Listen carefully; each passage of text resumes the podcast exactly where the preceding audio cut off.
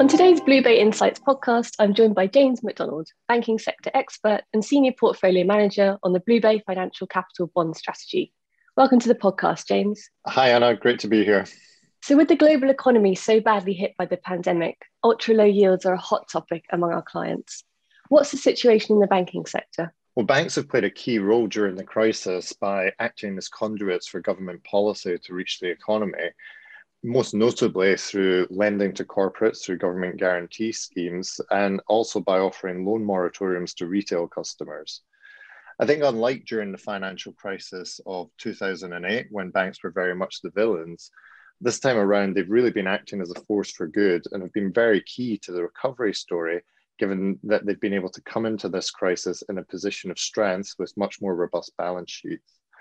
I think despite this, bank capital remains very undervalued, with the tier one debt securities of large national champion banks in particular, that's CoCo bonds, still offering yields in excess of 4%, which we think is a very enticing level for income hungry investors.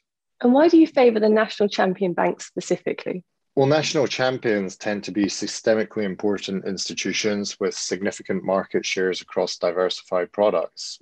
Because of this, regulators, central banks, and policymakers are very focused on the regulation of these banks to ensure they're very well capitalized and really in a position to fulfill the economic function of supporting the economy through the crisis.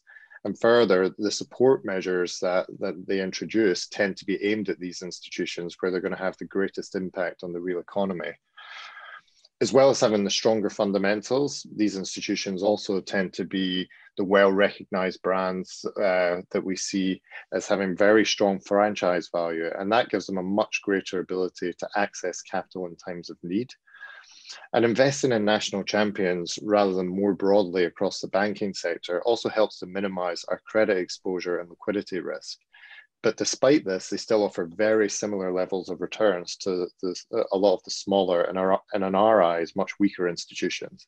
Going into the second half of 2021, with vaccine programs well underway, What's your outlook for the banking sector? Well, we're very positive on the sector, and I think there's three main factors that are influencing our views.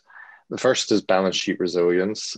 Banks actually ended 2020 with higher levels of capital than before the crisis, and they're very well positioned to keep on lending and be the beneficiaries of a post COVID economic recovery. I think the second point is earnings. We've turned very positive on these for the first time in several years. Most importantly, we're expecting banks to release the provisions that they've built up as the economic outlook has ended up being much better than expected.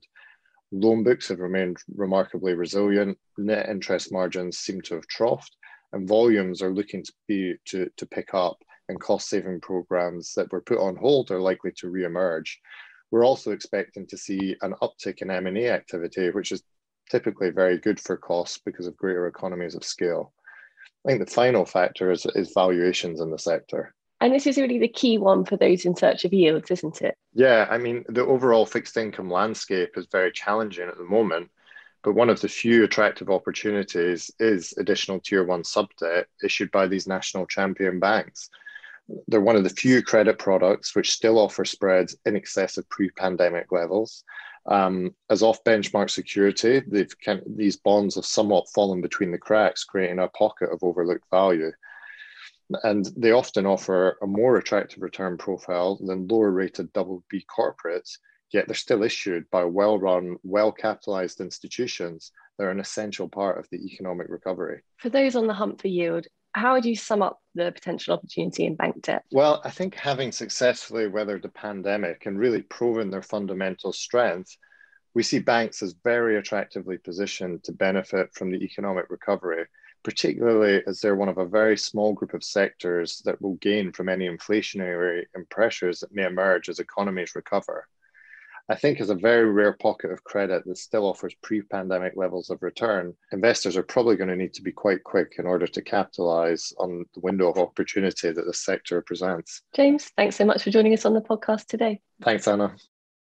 This podcast is issued by BlueBay or one of its entities. Please check the entire BlueBay disclaimer at the following website, www.bluebay.com forward slash podcast disclaimer. This podcast is provided for informational purposes only. It is not intended, nor should it be intended as investment, tax, or legal advice. This podcast does not constitute an offer to sell, nor is it a solicitation of an offer to purchase any security or investment product in any jurisdiction. This podcast is not available for distribution in any jurisdiction where such distribution would be prohibited and is not aimed at such persons in those jurisdictions. Past performance is not indicative of future results. Blue BlueBay makes no express or implied warranties or representations with respect to the information contained in this podcast and hereby expressly disclaim all warranties of accuracy, completeness, or fitness for a particular purpose. BlueBay is under no obligation to update the information in the podcast to reflect changes after the publication date. The information contained in this podcast is believed to be reliable, but BlueBay cannot and does not guarantee its accuracy, timeliness, or completeness. The document is intended only for professional clients and eligible counterparties as defined by the Markets and Financial Instruments Directive, or in the US by accredited investors as defined by the Securities Act of 1933, or qualified purchasers as defined in the Investment Company Act of 1940 as applicable and should not be relied upon by any other category of consumer. No part of this document may be reproduced, redistributed, or passed on directly or indirectly to any other person,